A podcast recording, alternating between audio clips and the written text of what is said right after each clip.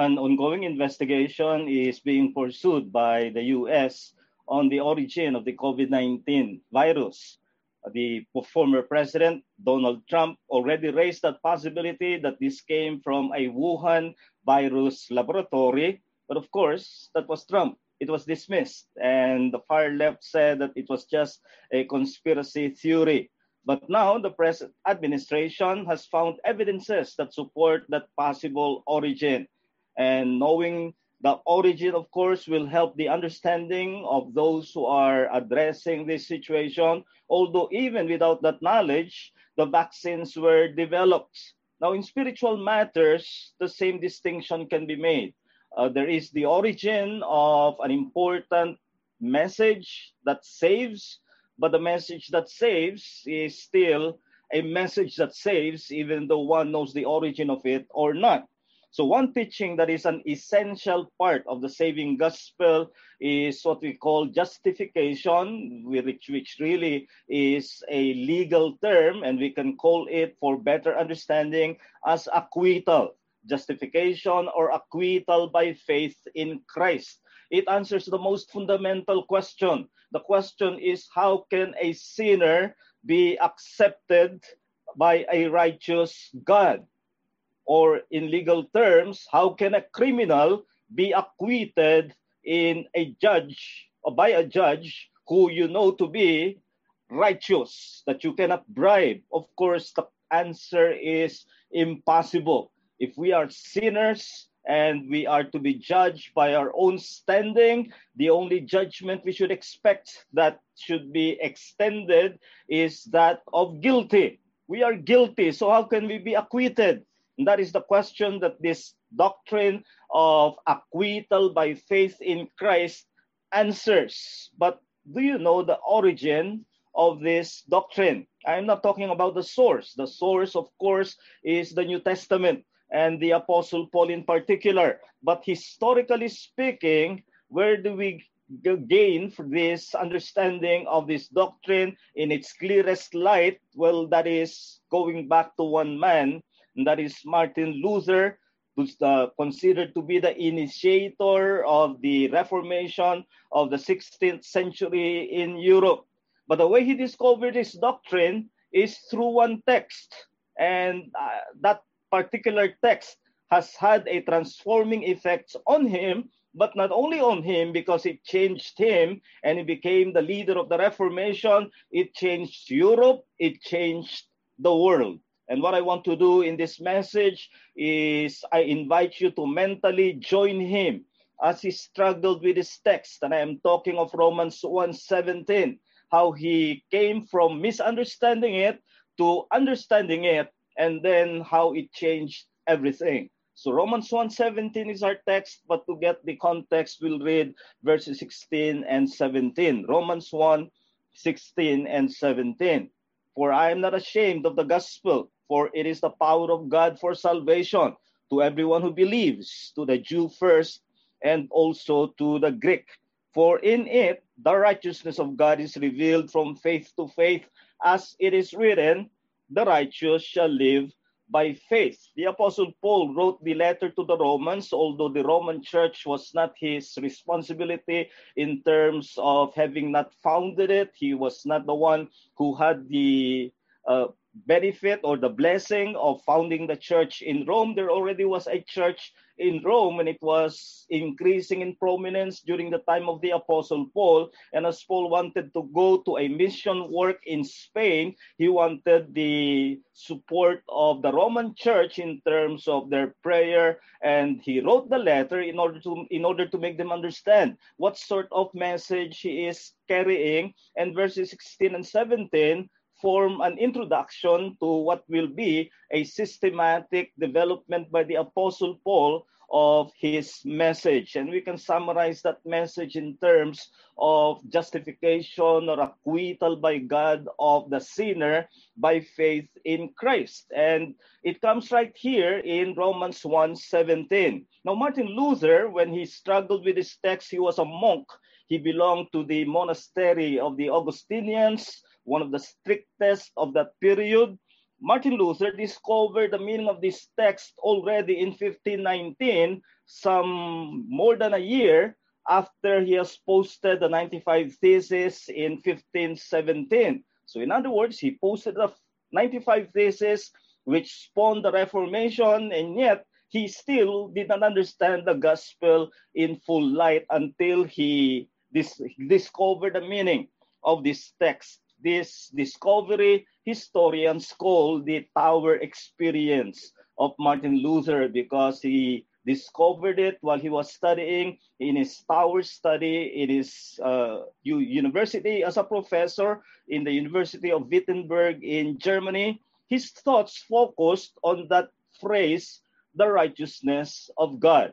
And he understood it as it was understood by most everybody in that time to mean that God is righteous. So the righteousness of God means the righteousness that belongs to the character of God. And if that is the understanding, Martin Luther rightly inferred from that, if God is righteous, then that means he as a judge should punish sinners. And Martin Luther, if there is any conclusion as to who sinners are, it must be himself.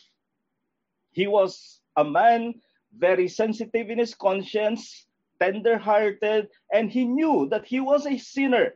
And so if God is righteous, as Romans 1:17 seems to tell him, then it means I have no hope. God's righteousness means that all that I could expect of God is to be judged. And to be judged as a sinner means punishment in hell. And he wrote about this and said that he meditated day and night on this text until light dawned on him and things changed. And as I've said, history changed with him. And I want to summarize in message form what the meaning Martin Luther discovered of this text and develop it. My message is this sinful man can be acquitted or justified by faith in Christ and be counted as righteous. Ang makasalanang tao ay mapapawalang sala sa paraan ng pananampalataya kay Kristo at mabilang na matuwid. Sinful man can be acquitted by faith in Christ and be counted as righteous. Now, this is a simple change in the understanding of Martin Luther, what the righteousness of God means, but it proved to be a sea change as far as history is concerned. It changed him, and it gave a more powerful energy to the Reformation movement. It changed history, it changed the world. And we ask why? Why has it proved to be so powerful and liberating? And why did so many respond to Martin Luther's message in the 16th century Europe? Well, Martin Luther's discovery of the meaning has two parts that will constitute a powerful gospel message. The first is God imputes righteousness on believers in the gospel.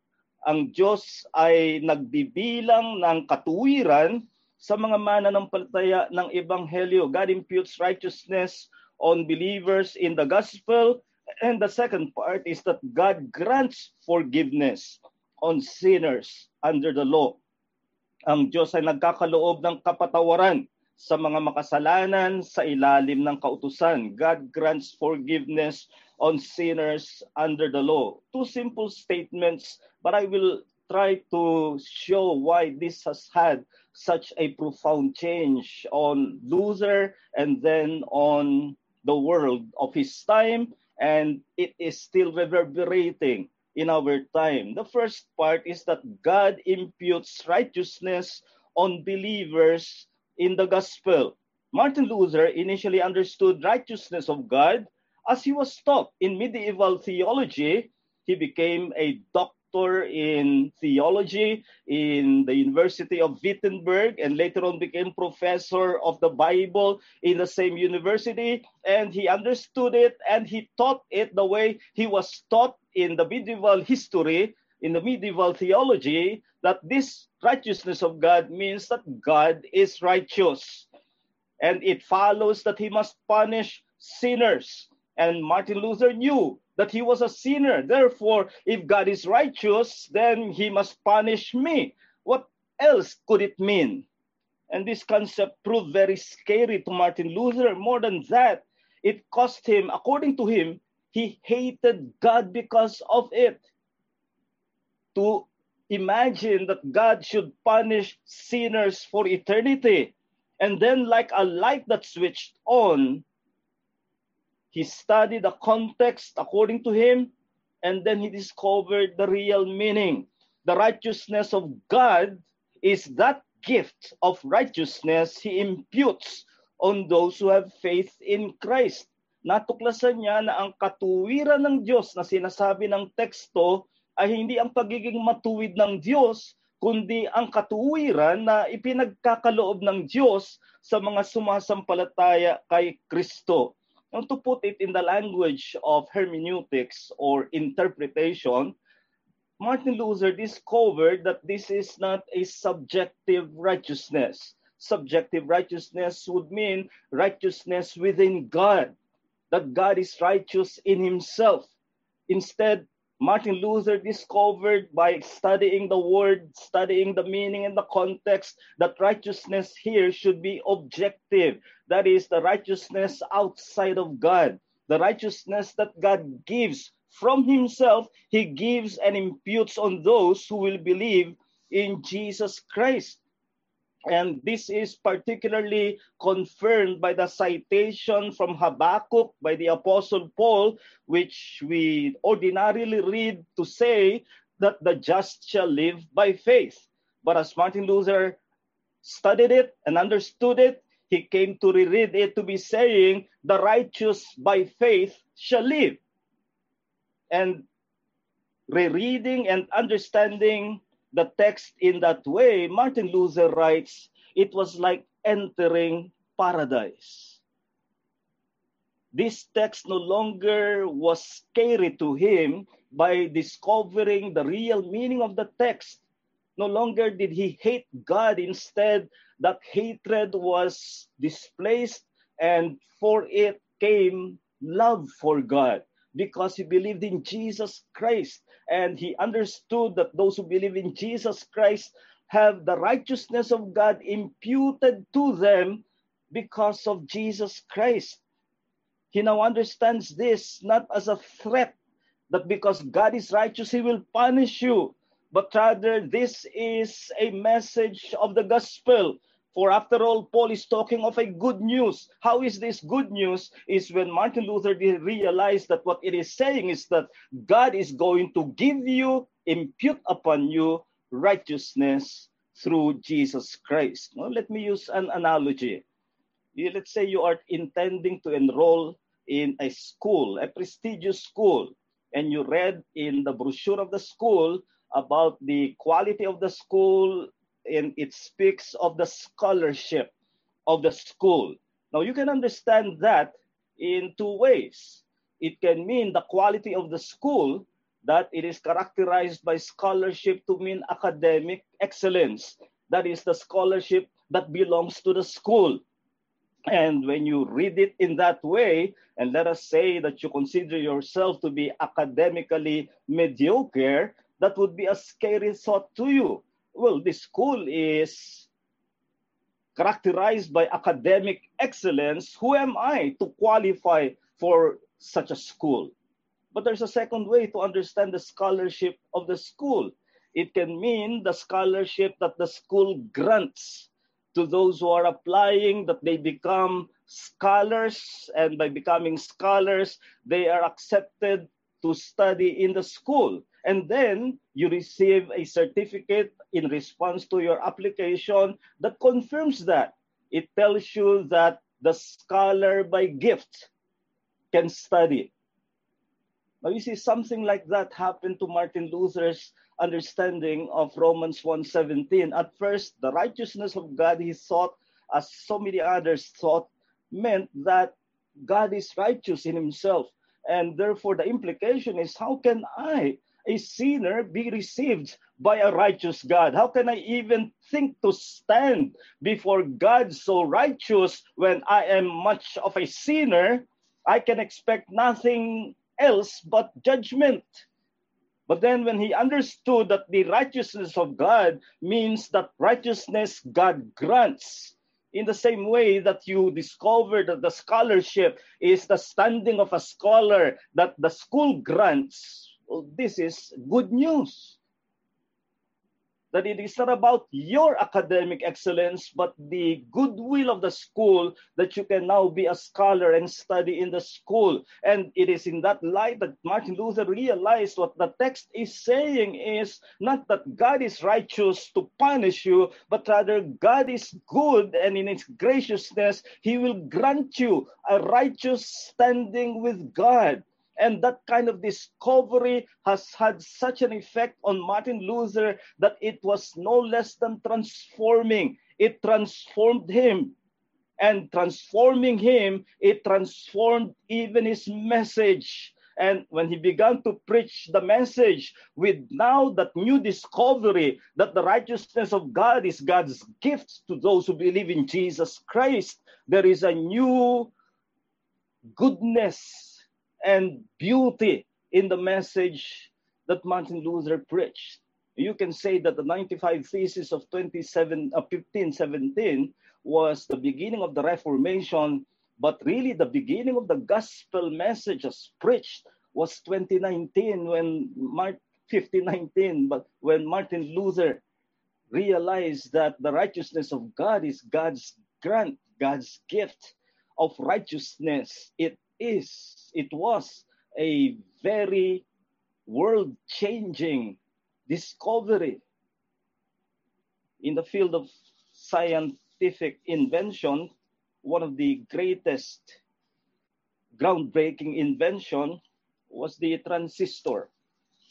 Uh, we think of the transistor only as transistor radio, but transistor is the principle of transferring current across resistant material. And by being able to do that, they were able to develop more and more gadgets because as they miniaturized in a much smaller scale the transistor, many other things were developed. You may not realize it. You have thousands of transistors in your cell phone, in your smartphone, in your laptop. And that's a groundbreaking invention. Well, in the same way, the discovery of Martin Luther was a groundbreaking discovery. It was a sea change in Europe and it shook the whole of the continent and with it, the whole of the world. To realize that we are dealing with the God of graciousness, granting righteousness rather than the God who in his righteousness will punish. And I want you to understand it in that way, the way it changed Luther.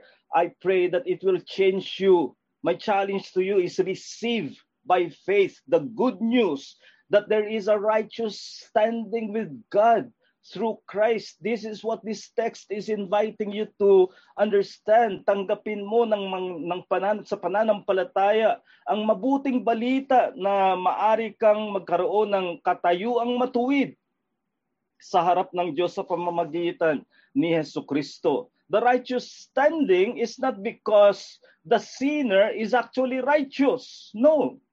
Inasmuch as a scholar is admitted not because he is personally academically excellent, but because of the grant of the school, so a sinner is given a standing of righteous before God, not because he is righteous in himself, but because God is gracious, the righteousness that belongs to Christ, his Son, is imputed, that is counted on your account. And that is the word impute.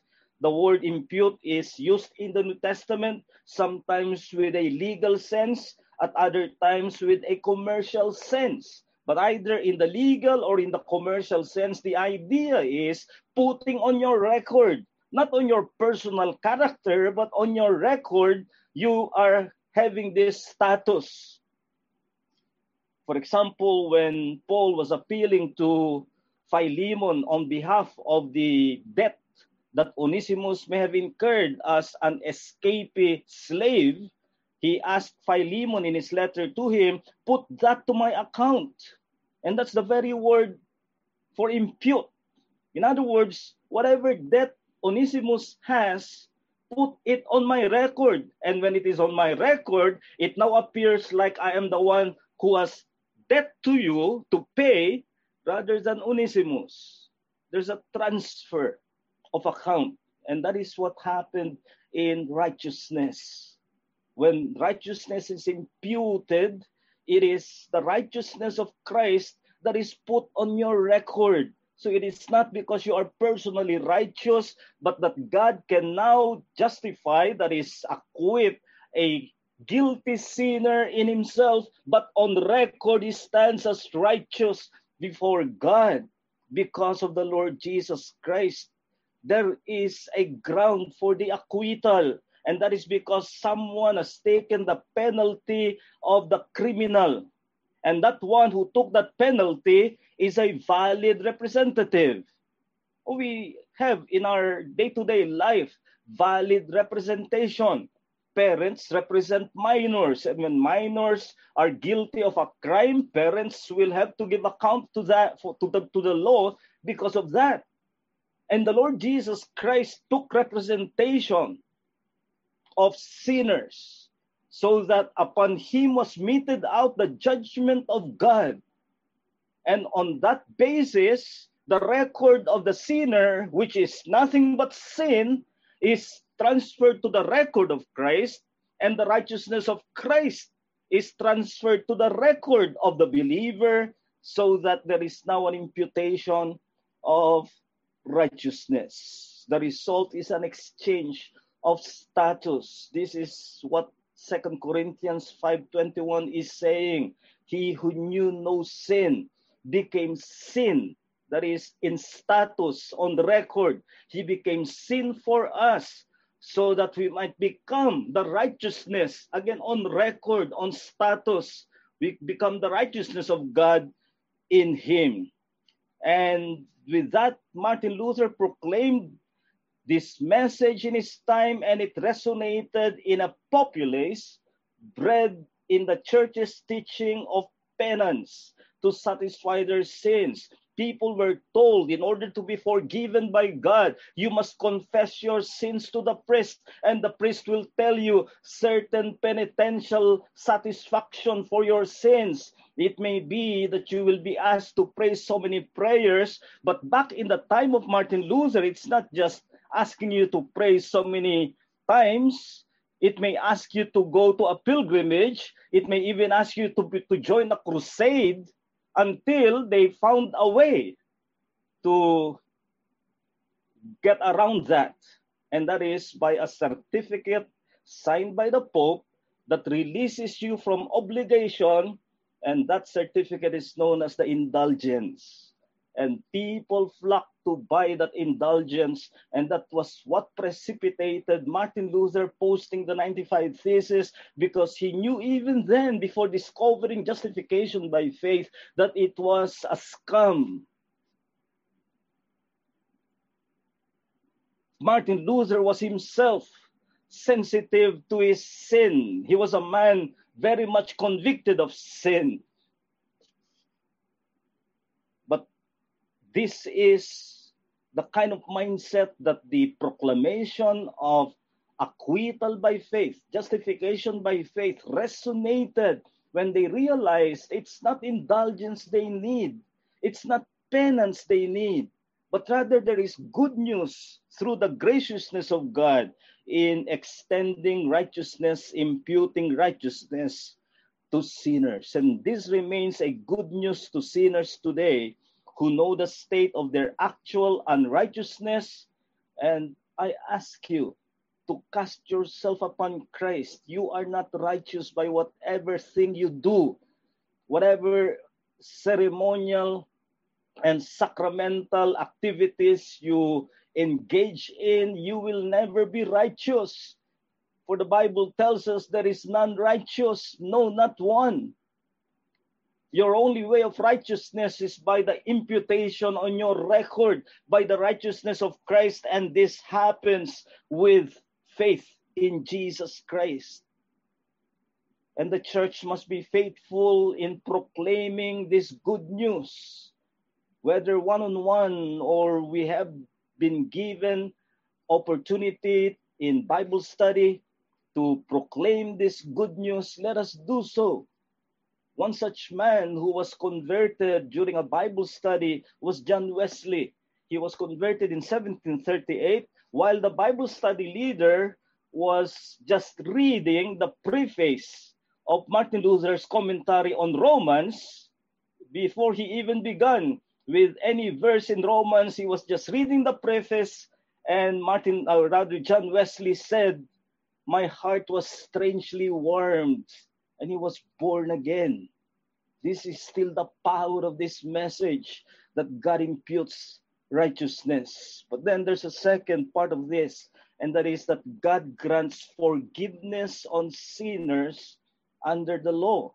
Now, the first part, the imputing of righteousness, would not be complete without this second part, because you will have to ask the question what of my sin? Yes, I have the righteousness of Christ on record, but I am still a sinner. I'm still the same person who is guilty. Did God simply ignore my sins and counted me as righteous in Christ? But I am still a sinner myself. The completing concept in the understanding of justification by faith is the forgiveness of sins. The law convicts of sin, but the gospel offers forgiveness and grants it through faith in Christ. Ang batas ng Diyos ay nanunumbat ng ating kasalanan Ngunit ang ebanghelyo ay nag-aalok ng kapatawaran at nagkakaloob sa pamamagitan ng pananampalataya kay Heso Kristo. It is not that God simply ignored sins that will make him an unjust God. He's not a righteous God if he just sidesteps sin, but he does not. Your sins are not ignored. But because of Christ who took the standing of sin, there is forgiveness. And we need to consider that forgiveness as first of all God's offer to all sinners.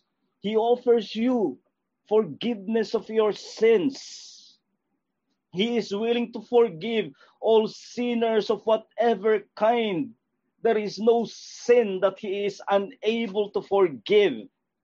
But He will not just forgive everyone, He will forgive those who are in union with Christ by repentance from sin and faith in Him. That's the way to appropriate the offer of forgiveness, faith in Christ. If you are thinking of receiving forgiveness by way of confession, that is something that Martin Luther has tried we are told that he endlessly confessed his sin to his father confessor, sometimes spending hours, and it was a pity to the father confessor who was Johann von Staupitz, who had to listen to the confession of Martin Luther hours on end. And Martin Luther would later say that if forgiveness is to be obtained by confessing, then I need a father confessor in my pocket because sins are just there. But here in Romans, the Apostle Paul later on would say, citing Psalm 32 in Romans 4 7, Blessed are those whose lawless deeds are forgiven and whose sins are covered. Blessed is the man against whom the Lord will not count his sin. Again, forgiveness is not about feeling peaceful about your sin. It is something that happens by God's grant because of Jesus Christ. Martin Luther, even when he was endlessly confessing his sin, doing penitential work, it never gave him peace of conscience or satisfaction of the soul. And the same is true with merit religion today. You may try to think you are accumulating merit after merit, but it will never satisfy for your sin. One of the most glorious blessings of salvation is forgiveness. This is good news to those who know themselves to be sinners. And the church must proclaim it that there is forgiveness for sinners. One of the greatest advances for liberty was the fall of communism in Europe in 1989 And the symbol of that was the toppling down of the Berlin Wall in 1989. But did you know that before that, there was a speech given by then President Ronald Reagan that started the domino effects leading to the fall of the Berlin Wall. It was in 1987, Ronald Reagan, as president, visited the western part of the Berlin Wall, West Berlin, which was the democratic side. The eastern side, East Berlin, is the communist side. And there, while he was giving a speech to thousands in the crowd, uh, President Ronald Reagan uttered those memorable words directed to the then Secretary General of the Communist Party of the Soviet Union. He said, Mr. Gorbachev, tear down this wall. And soon, indeed, the wall fell down. So there's the origin of proclamation and then the actual liberation and this is what Martin Luther had discovered in this text that there is righteousness, there is forgiveness, and now it is being proclaimed to you. My challenge to you is admit your sinfulness that hopes only in God's gracious forgiveness in Christ. With Martin Luther's discovery, he began to preach this. It shook the whole of Europe. It spawned the Reformation. Why did it? Why did it have such effect? The medieval church, as I've said, stood on penance. They had various methods of self satisfaction for sin.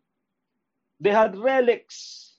Relics were materials from the past that they said had power to remit sins. And so they did all kinds, or they collected all kinds of supposed relics. Even Martin Luther climbed by kneeling down the Scala Sancta in Rome, which is supposed to be the stairs on which Jesus climbed when he was tried by Pilate and then miraculously transferred to Rome. And towards the end of the Scala Sancta, Martin Luther realized there was no peace of conscience, there was no satisfaction of the soul. And he said, Who knows whether this is true? And there were many of such relics. There were claims of strands of the hair of John the Baptist, chips of the wood of the cross of Jesus Christ, uh, drops of blood, etc. All scums. And yet people lapped it up because they needed a sense of forgiveness. And there is none in anything that the church invents. Only in the gospel of Jesus Christ is there through forgiveness. And that kind of message, when you receive it by faith in Christ, is saving. But not only is it saving, it is liberating. As it proved in the case of the Reformation, it liberated people from clergy and popes and superstitions. And it will have the same effect today if only the church is faithful to the message. But many are unfaithful. They are enamored with politics But let us see what God offers is forgiveness, not by confession, but by faith in Christ alone. Now, I say this not as an unmixed admiration for Martin Luther. He was a man of his times. He had his egregious folly.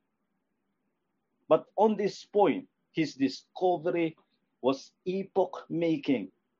It became personally transforming for him and then historically sea changing.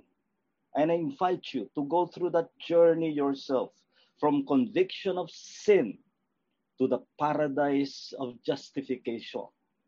Let us resolve as a church to be a faithful heir of this Reformation text, teaching the gospel, the good news of the Lord Jesus Christ. Martin Luther put this in writing. That is why we know of it. But he did so only in 1545. He died less than a year later. Had he not written it, we would not have known that he had passed through this journey. But thankfully, he did, just before he died. And I'm asking you to go through the same journey, thinking that you are facing a righteous God who will punish you in a sense that is true, but not the point of the text. The point of the text is that God is offering righteousness to grant you, to impute to you, in order that you may be acquitted from your sins. The Reformation demands are not done. We still need this Reformation text, and may we find our righteousness is only in the Lord Jesus Christ. We will respond with a hymn before the throne of God above, and the third verse, its first two lines summarize what I've been telling you. Behold him there, the risen Lamb, my perfect, spotless righteousness. That is the message of the righteousness of God. Let us sing the hymn before the throne of God above. Let's close in prayer. Our great God and gracious Father, when we look at ourselves, we see nothing but guilt, but sin, and even all the good works that we think we can offer before you are nothing but splendid rags of unrighteousness. And we pray, Lord, that we may realize that we have nothing of ourselves to offer for our own acceptance into your throne. And we pray that we may understand the way Martin Luther understood this text in Romans 1:17 about the righteousness of God, that it is not about your being righteous and therefore punishing sinners. It is rather your graciousness of offering righteousness to impute upon those who believe in Jesus Christ. That is our only hope. That is the only righteousness with which we can be clothed and be accepted into your presence. There is nothing to hope in the church, nothing to hope in religion, nothing to hope in morality. Our only hope is that Jesus Christ lived the life that we should have lived and failed, but he lived it perfectly. And then Jesus Christ died the death, the judgment that we should have been judged with. And yet it was Jesus who took them all. And by believing in him, there can be righteousness imputed to us, not because we are righteous of ourselves, but only because of that righteousness imputed through Jesus Christ. And we pray that we may realize that with this goes the grant of forgiveness also in Christ of all our sins.